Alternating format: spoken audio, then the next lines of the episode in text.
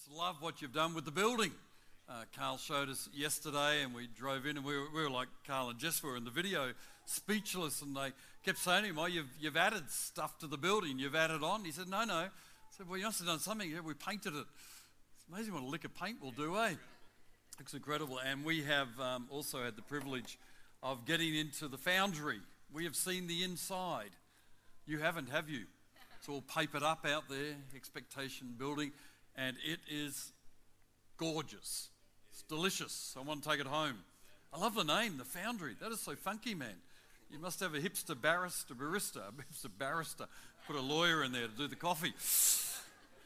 Get the coffee going, uh, but it's so good. Congratulations, well done, well led, uh, Carl and Jess, in, in raising money because these things don't happen unless you give. They don't happen unless the pastor stands up and says, Give. Well, you're not that blunt, but uh, he does say, Come on, work out your finances and give into this project. And so when your pastor leads and you follow and your team get behind you, I know Greg and the team, huge numbers of you have done a massive job, and it is spectacular. I get to travel around every week. I'm in a different church, uh, preaching primarily in Australia and also overseas uh, as well. But I get to see all ch- different sized churches and different scenarios. And you are so blessed. You have comfortable seats. Uh, you're not too thrilled about that? Okay, I could take you to a church that doesn't have comfortable seats if you want to come with me any weekend.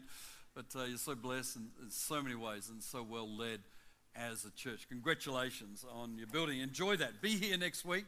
Don't miss it. Amen. No one's too excited about that, but I know you are. I know in Ipswich, you guys, you, you hold your excitement inwardly. Over in Perth, we're just a bit, ah. Okay. Not even excited about that, are you? It's an AFL thing. We go a bit manic over, over stuff. Uh, you may have, have, have heard of this website that's been in the news the last few weeks for uh, interesting reasons called Ashley Madison.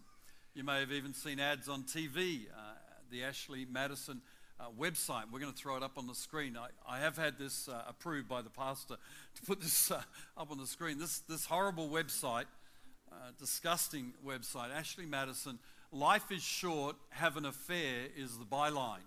Um, actually, life is eternal. Life ain't short, folks. Life lasts a long time. Forever is a long time. Have an affair. And it's a website where you can go and join the website, put your name up there, and basically you're saying you're going in behind a privacy, kind of digital privacy screen, and you can put your name there as you're wanting to have an adulterous affair with someone. Um, stats have come out about the website that about 90% of the members joining are men, 10% are women, and the women don't actually kind of join. Well, they join and then don't get that involved in the website. So it's a massive money making machine. It's had over 37 million members around the globe. And it's a horrendous, horrible, disgusting thing. I hope you haven't been to the website. Certainly don't encourage you to go to the website. And you may have heard in the news in the last uh, couple of weeks that some hackers uh, are not happy with this website, have hacked into the website and have published online all the names and addresses of every single member on the website. That's not a happy day for a lot of people and a lot of families and a lot of individuals. But also, I was reading um, Ed Stetzer, who is the CEO of Lifeway Resources, a large, great organization in America, and he writes a great blog on Christian leadership. I was reading his blog, this is from three days ago. Uh, this week, I've already written a couple of posts on the Ashley Madison hack, an information leak because pastors, Christian leaders, families are facing devastating revelation the after effects of public sin. Based on my conversations with leaders from several denominations in the US and Canada, I estimate that at least 300 church leaders, that is, pastors, elders, staff, deacons, and so on, will be resigning this Sunday. This is a significant moment of embarrassment for the church, and it should be. To be honest, the number of pastors and church leaders on Ashley Madison is much lower than the number of those looking to have an affair, yet there is still much that we must consider in the midst of the embarrassment. He goes on to write a lengthy blog about it and uses that line, life is eternal. And I, I read that and I heard about the hack on Ashley Madison, thought, oh my goodness, that is going to ruin a number of lives. And already um, there's a police chief in Texas who has taken his own life because he's been outed as someone obviously. Um, people, people go into these scenarios thinking that they're, they're safe, that their sin will never be found out. And it was found out in a global public sense, the degree of shame. But I tell you what, when I read that and I thought 400 Christian leaders will be resigning this weekend because they got so far away from Christ, they got so far away from holiness, they got so far away from godliness that they got onto a website and thought, well, life is short, have an affair. Well, maybe that's an option for me. And I, I am, I, every time I hear about a leader falling or this sort of scenario, I'm devastated on the inside. Sometimes, I, if I know the person well and I hear about this level of sin, I get overwhelmed by, by the fact that people have wandered so far from Christ. They've wandered so far from their call. They've wandered so far from their true north, from their faith in Jesus. And it doesn't have to be this way, folks. We don't have to live uh, lives that are so marred and damaged by sin. I thank God that He has a solution for you and I. Because I'm sure you've been tempted to do some things that if they went public, you'd be, oh my goodness, that is not good. You and I live a Christian life, and we don't have to live a life that is marred by these people's lives will be changed forever. Forever. But you and I have a solution in Jesus. And I want to show you this solution today. In John chapter 7, great Gospel of John, verse 37, says, On the last and great day of the festival, Jesus stood and said in a loud voice, Jesus wasn't whispering this in a corner or a little small group. He stood on the great festival, the gathering of Israel to Jerusalem, and boldly proclaimed this wonderful truth. Let anyone who is thirsty come to me and drink. Whoever believes in me, as scripture has said, rivers of living water will flow from within them. And John gives us an interpretation of this verse that he wrote decades later when he wrote the gospel. By this, Jesus meant the Spirit, whom those who believed in him were later to receive Jesus' solution is not a bundle of laws, it's not a bundle of principles, it's not a bundle of guidelines and do this and don't do this and taste this and don't taste that, touch this but don't touch that. That's not Jesus' solution to the temptations, the enticements that you and I face in this world. Jesus' solution is a revolution on the inside. He says, Let anyone who is thirsty come to me and drink. Church, never Never lose your thirst for the presence of God. Never lose your thirst for the Holy Spirit. Always have a hunger within you. You know, some mornings when you wake up and you've had a big meal the night before, but you didn't have any supper, you didn't have any snacks. I, WA occasionally will dive into the Tim Tams at 10 p.m.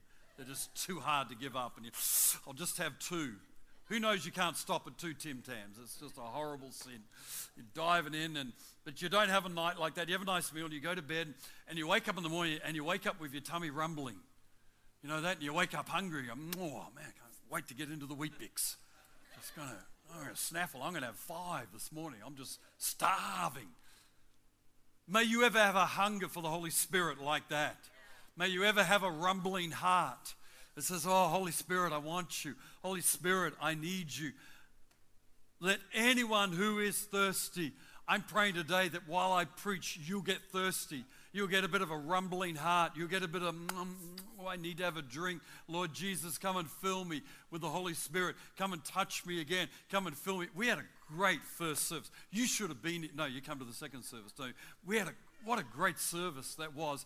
And so I'm kind of like, my, my Lord, I've been about three hours hanging out with the Lord this morning. I'm just on a roll. I think I'll preach through to one o'clock. This is phenomenal. Wow, someone's excited. Woohoo! I'm not going to do that. You can all relax. I got this sense on me now and in me. I've already been in the presence of God. You know what I'm saying? Lord, not enough. Lord, I'm still thirsty. God, I'm still hungry. Fill me with the Holy Spirit. What a prayer. Fill me with the Holy Spirit. Why don't you sit there right now and just, just pray that prayer? Go and go and pray it out loud. Fill me, Lord, with the Holy Spirit. Just pray it. I won't lead you in prayer. Just pray it out loud. It's okay, you're in church. It's all right to pray this prayer. You might want to do it on the bus down at the footy stadium, but just go ahead and pray it now. Lord, fill me. Fill me, Lord, with the Holy Spirit. Fill me with the Holy Spirit. Go ahead, pray it. Go on, come on. Come on, fill me with the Holy Spirit. Fill me, Lord. He who is thirsty, she who is thirsty, come to me and drink. Whoever believes in me, Scripture said, rivers of living water will flow from within them. Jesus wants to envelop you on the inside and do a, do a work from the inside out. Those 400 leaders were no longer thirsty. They'd wandered from the presence of God, they wandered from the power of the Holy Spirit. I don't want to be like that. I know you don't want to be like that. By this he meant the Spirit, whom those who believed in him were later to receive. How cool is this? Were later to receive. You receive gifts, you earn wages. The great thing about the Holy Spirit is, I don't care how unholy you've been this week. I do, I do not care how ungodly you've been with your mouth this week. You can come to church and say, Lord, Lord, I need the Holy Spirit. And Jesus isn't sitting up there and saying, Well, frequent prayer miles, let's tick you off, see how much you prayed this week, how much you read the Bible. Those are all good things to do. How much you hung out with Christians, that's all good things to do. How much you shared your faith, another good thing to do. But Jesus is not up there with a checklist saying, Well, hang on a little minute, you don't qualify. The only qualification is thirst, is hunger. That's the only qualification you need to say, Lord, fill me. Sometimes you can get this guilt thing going, this shame thing. Well, you know what I've done this week, John? Uh, I don't care what you've done. I don't think God cares what you've done in the sense that can you receive the Holy Spirit and get filled afresh today? Absolutely yes, without qualification. Some of you don't believe me. Your voice in your head is bigger than my voice in your head. You go, no, no, no, you don't know what I've done. I do not care what you have done. You can receive the Holy Spirit today. Because once you get filled again, you won't want to do that junk. People get on Ashley Madison because there's no, there's no life, there's no power within. Oh, yeah, whatever. I'll join. Rule my life. Bang. There I go. Gone. Oh, how good is God? And when the Holy Spirit comes, He does some amazing supernatural things over in Acts chapter 2, verse 1. Jesus had risen, wandered around the planet for 40 days. Wouldn't that, wouldn't that be freaky, being in Jerusalem for those 40 days? You're just about to get stuck into your fish and chips, and pop, there's Jesus. Oh, look, stop doing that. I reckon, I reckon occasionally, I don't know if the Lord was an Australian, but I, I reckon if it was me, I'd be kind of like photobombing people sort of thing. You know, wow, Lord, stop that, for goodness sake give me a heart attack doing that. You see the Lord smiling? Well, do you reckon he kind of just came in a cloud and go, you know, like the old, old movie Max von Sydow, I'm showing my age here, like Jesus, like he's on Valium. So guys on seasick pills.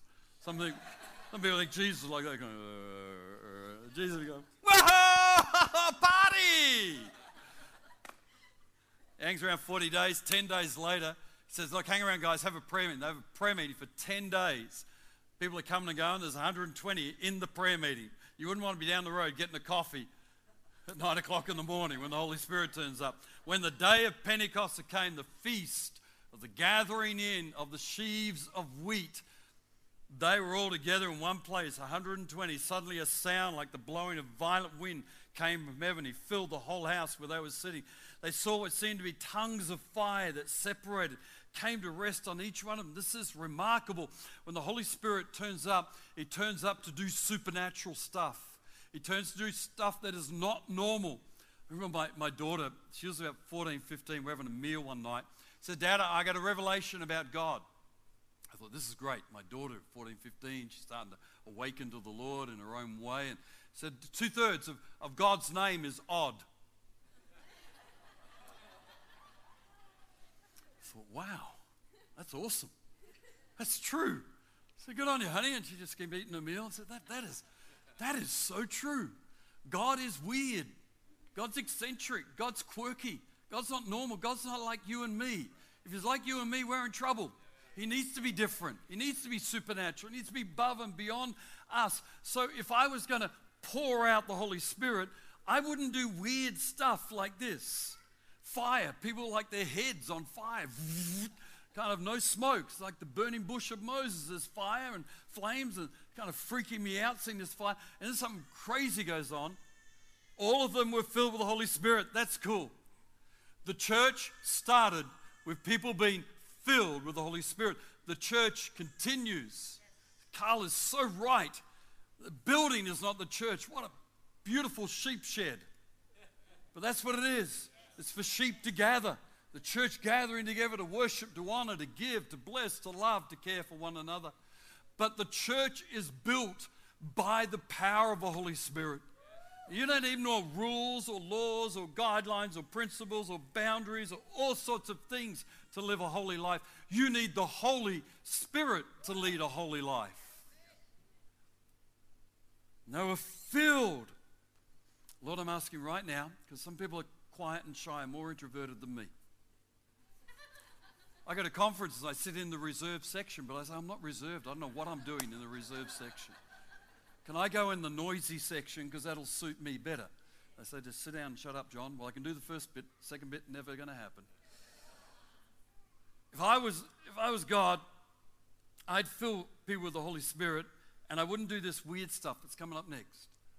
I kind of make them kind of go, oh, I'm going to make a meal for everyone in my street and just deliver it to them and love them. Um, I'm going to mow everybody's lawn in my block. I'm just going to do a good work. I'm going to smile all day long. I'm just go around just smiling, just being happy. I'm going to give all my money to people. To, that's what I would do if I was God, but I'm not God. God is weird. God says, what I'm going to do, I'm going to fill you with the Holy Spirit and everyone's going to speak in a language as the Spirit enabled them. They are going to speak in tongues. That is weird. Is that strange to you? Strange to me. But that's God. Because God wants us to know that when the Spirit comes, He comes to amplify the supernatural. He comes to amplify change. He comes to amplify in your world difference. Because you see a, a few verses later, verse 11, Peter, now filled with the Holy Spirit, probably had his head burning away. He's blabbering away in a tongue that he's never learnt. He's probably freaked. I mean, I'd be freaked out of my brain. This hadn't happened before. Imagine being the first group of people where suddenly everyone's burning and going, rah, bah, bah, bah, bah. That's just, but he stands up moments later, verse 11. He stood up with the 11, he raised his voice, addressed the crowd, and he tells them what's going on. He pulls scripture up from Joel. He said, We're not drunk. This is the outpouring of God. This is the promise for Israel. Here is this guy that less than two months ago was swearing on the night before Jesus died. I've never met that beeping, beeping guy. I don't know him. In a complete act of cowardice, ducks the question. You one of, you one of his disciples? Nah, not me, mate. Yeah, yeah, definitely you, you, yeah, you, mate. I saw you hanging around. No, you got the wrong epping, bepping, bepping bloke, mate. Two months later, he's up there preaching powerfully an altar call, and 3,000 people get baptized. So don't you tell me that you're not holy enough. Here's an unholy bloke. Fill the Spirit. Change. The Holy Spirit comes into your world to be a great agent of change. Paul, the, the rabid hater of the church, becomes the most fruitful, amazing, inspirational church planter of the early church. He's involved, I, I can work out Paul's involved in at least 20 church plants in 10 years in the book of Acts. And that, that's from being a rabid killer of Christians. He gets counted by God, he gets filled with the Holy Spirit, baptized in water, and he comes out and goes, Okay, who's ready? I'm ready to preach. You're going, well, that's weird. That's the Holy Spirit.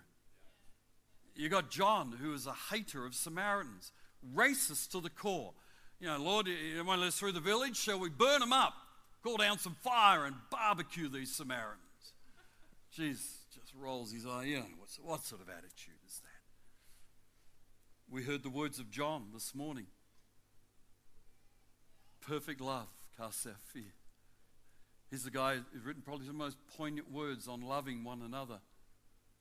Poignant, challenging words in 1 John of love. The racist is gone. The lover is here. Why? Because the Holy Spirit has, has engaged, is supernaturally connected and shifted. Oh, that's why. I'm going to pray it again for you. Be filled with the Holy Spirit. Fill us, Lord. Fill everyone. Right, right from the very back row to the front, very back row to the front, back to the front. You behaving yourself down the back there? I know people down the back. To the front, back to the front, right, right through the whole building. Every single, Lord, come on, just pray it. Just pray it out loud. Come on, come on, bit of interactive uh, preaching here. Lord, fill me. Fill me. Go ahead, don't be shy. Fill me. Don't worry about the person next to you. They're in church as well. It's okay. Fill me, Lord. What a prayer. God loves that prayer. Lord, I'm thirsty.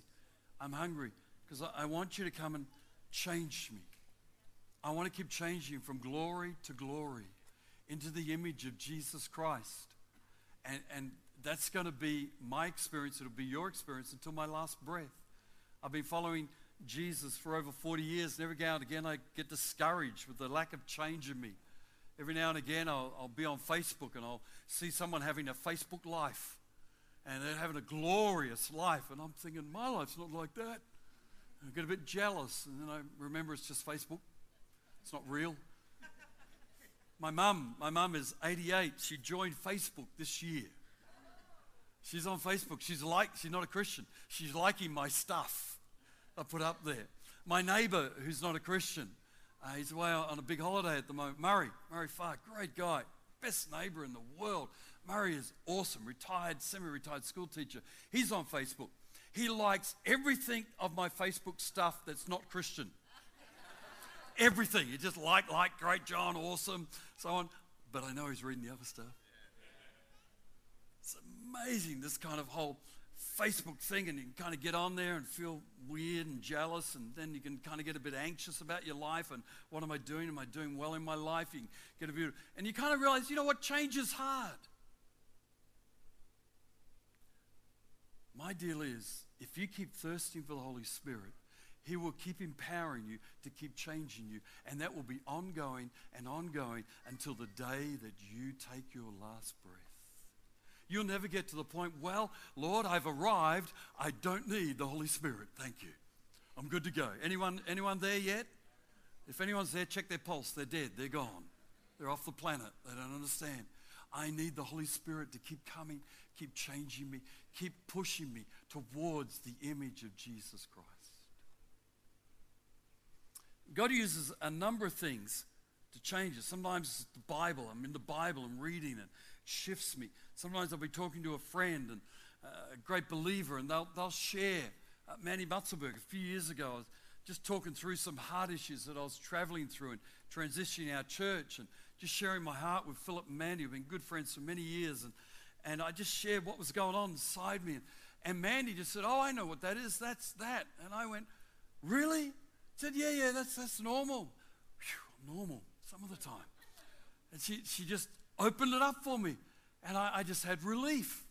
It's kind of like just a word of wisdom that I, I've shared many times with many other people. This great word of wisdom. And it just moved me, it shifted me, it changed me. And that can be through a, a friend just doing that. But I want to take you to another thing this morning that is a work of the Spirit to bring great change to your life and is, I think, absolutely vital. One of the reasons you and I need to keep praying, Lord, fill me again. Fill me again. It's over in John uh, chapter 14.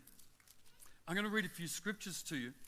This is the night before Jesus died, and he had a couple of themes that he primarily focused on the night before he died, and through John 13, 14, right through to John 17. And John 14 to 16 is especially great teaching of Jesus unburdening his heart before his death. And famous last words that known around the world as people approach death, the real important things emerge in what they want to say to family and to friends. And this is no different for Jesus. And one of his major themes through these three chapters into chapter 17, the fourth chapter, is the Spirit of God. The Holy Spirit's coming. I'm leaving, but I won't leave you alone.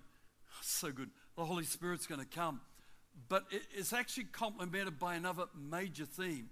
And I'll show you a few scriptures because I believe there's a deep correlation between the coming of a spirit and God changing us in one specific area.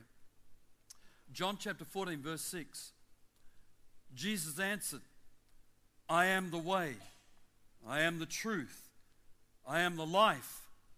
No one comes to the Father except through me. And Jesus had introduced a few verses before the thought of his Father.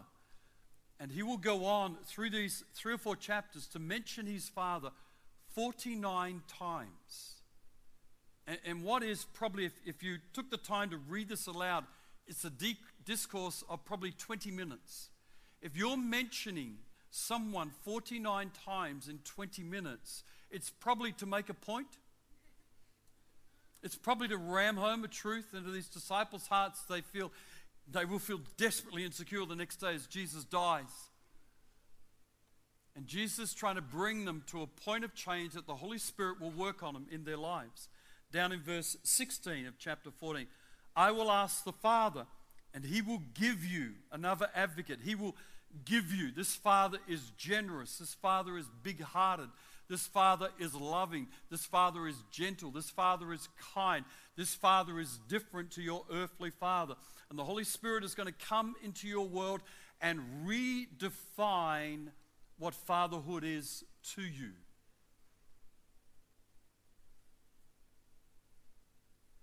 Father, He will give you another advocate to help you and to be with you forever. My Lord, the Holy Spirit's going to be with me forever, the Spirit of truth. Then over to verse 26. But the advocate, the Holy Spirit, whom the Father will send in my name, will teach you all things and will remind you of everything I've said to you. And Jesus, again and again, it's a magnificent passage to read, to read of again and again, Jesus refers to Father. And the word Father for each of us conjures up different feelings, different images and from the whole continuum of, of people who've never met their father, never known their father. Maybe people who've known their father and their father's been abusive. Maybe you had a father like me who didn't know Christ and was abused as a child and a World War II vet and every night would down two or three King Brown bottles of Swan Lager. And some nights he'd be a morbid drunk and some nights he'd be a happy drunk. And you never know which drunk you're going to get with my dad. He wouldn't get fallen over drunk, but it would affect him. And there'd be emotional and verbal stuff that would come out that was just, okay, Dad, I'm, I'm getting out of here. I don't need to be around this. You might have had a dad like that. But your dad might be right at the other end. You might have had a dad who, who, who just loved you, was kind and considerate, and certainly imperfect, but certainly a great dad. Or you might have just had an average. We all have feelings when the word dad comes up. We have feelings. Some people next week We'll go Father's Day. Oh, other people go cool. Other people go whatever. But Jesus has sent the Spirit of God to redefine who Father is to us. Because your heavenly Father is perfect, but your earthly Father is a poor image of your heavenly Father. Because fathers give you stability, they're designed to give you significance. They're designed to make you feel wonderful and valuable and important. I remember the dad, uh, the day my dad came to a, a cricket game. Dad rarely came to watch me play sport. Just wasn't a priority for him. And I remember that game. I, I remember going out to bat in that game. I remember the, the oval. I could take you to the very place. I was 14 or 15, and I kind of walked out to bat just a bit taller because my dad was there. Mum was there too, and I thought I'm going to do him proud today. I made 44, not out. I can even, re- how is that silly? It's not, is it? You know why? Because there's something about fathers, when they're around, we want to impress them. We want to kind of say, hear those words, Dad, what did you say? I just want to hear proud, proud of yourself. That's what I, oh, that's what you want to hear. I did 44 not out, walked off that ground like I was Ricky Ponting. then I wicket kept, and, and I, I took a catch that probably if it was video would still be going viral today seriously, down the leg side, launched myself, one arm outstretched on the ground, bang into the glove, took it, stood up. Brad Haddin, eat your heart out. I am the man. You know why? I feel so good because my dad, my father, and our Heavenly Father comes to us through the Spirit. The work of the Spirit, one of the great works of the Spirit, is to change how you think when you hear the word dad and father. I had to do a journey. I, I remember sitting down with a journal and, and, and just writing down my dad, things he didn't do well, things he did badly. Then I wrote down, I, I had an amazing understanding. I wrote down all the things my dad did well. My mum and dad had been married for over 60 years. How cool is that? Still married. My mum's the most loving, amazing, non Christian Christian you could ever meet. My dad's just, you know, all sorts of issues because of his childhood and war and stuff. And mum just loved him to bits. And I wrote down all the things that the fishing dad taught me, the, how, to, how to drag net prawn in the Swan River in Perth, how to catch crabs with a scoop net down in Mandurah, how to be faithful to your wife, how to kind of, even though you got some dramas and hassles, and dad certainly had them, how to, how to love your grandkids. He loved my, my kids so much. I wrote down all these things, and that kind of brought a healing to me. Because you know what? Your relationship with your father and mother is primary. Without them, this is a deep revelation, without them, you would not be here. we, we do it deep in Perth, trust me, real deep. And even if, even if you're right down this continuum, you've never met your father, and you go, I got nothing to write, only bad stuff. You can write on this side, my dad brought me into the world. Without your dad, you have no life. And you might need to do a, a journey. And, and I, I reckon these journeys with our fathers are deeply moved and prompted by the Holy Spirit. I remember being in a prayer meeting and, and praying and thinking about my dad, and I started to cry. And I, I'm not given to crying. I'm not a weepy guy. Get the right movie and music, yep, tears will flow. But that's about it. Something really tragic, upsetting me, I'll cry, but that's about it, not much. I remember weeping. I was sobbing in this prayer meeting while the Holy Spirit, I knew it was about my dad, started to do a work of healing. Because in the process of the, the Holy Spirit as an agent of change coming into you, this is why you and I, again and again and again, need to be filled with the Holy Spirit. Because I think even when we kind of get healed of our Father stuff, we need to still again get redefined of how amazing our Heavenly Father is. I wept in this prayer meeting. And for weeks afterwards, I would say the word Father in prayer. It was just, oh, was, ah, God, you're a dad. I think this point of change, I think it is something that the Holy Spirit prompts in you and promotes in you for you to seek, to be a disciple. To not be a sloppy believer and just, yeah, whatever. uh uh The Holy Spirit comes along and moves you, says, let's do a work here. Because you know, when you've got a clear sense of God as your Father, in a wholesome, healthy sense, you actually feel more valuable. You feel important. You feel significant. You feel called. You feel destiny. You feel a sense of, you know what? I matter. I, I count. I can do something that is different. And I personally think um, it's an ongoing journey, this discovery of fatherhood. I'm watching in my grandsons, Jack and Reese. Jack turns five next Sunday on Father's Day. And my constant prayer for them has been since Jack, since Jack was born five years ago. I have one prayer in my prayer journal, and every year I roll it over that those boys will know they are loved. And so I, I help Scott any way I can to help his fathering. And, and I just roll up as the grandfather. And I like to be grand in my fathering. Nothing is too much trouble. Jack comes over, sleeps over the night. What would you like for breakfast? Oh, ice cream. Okay, let's do it.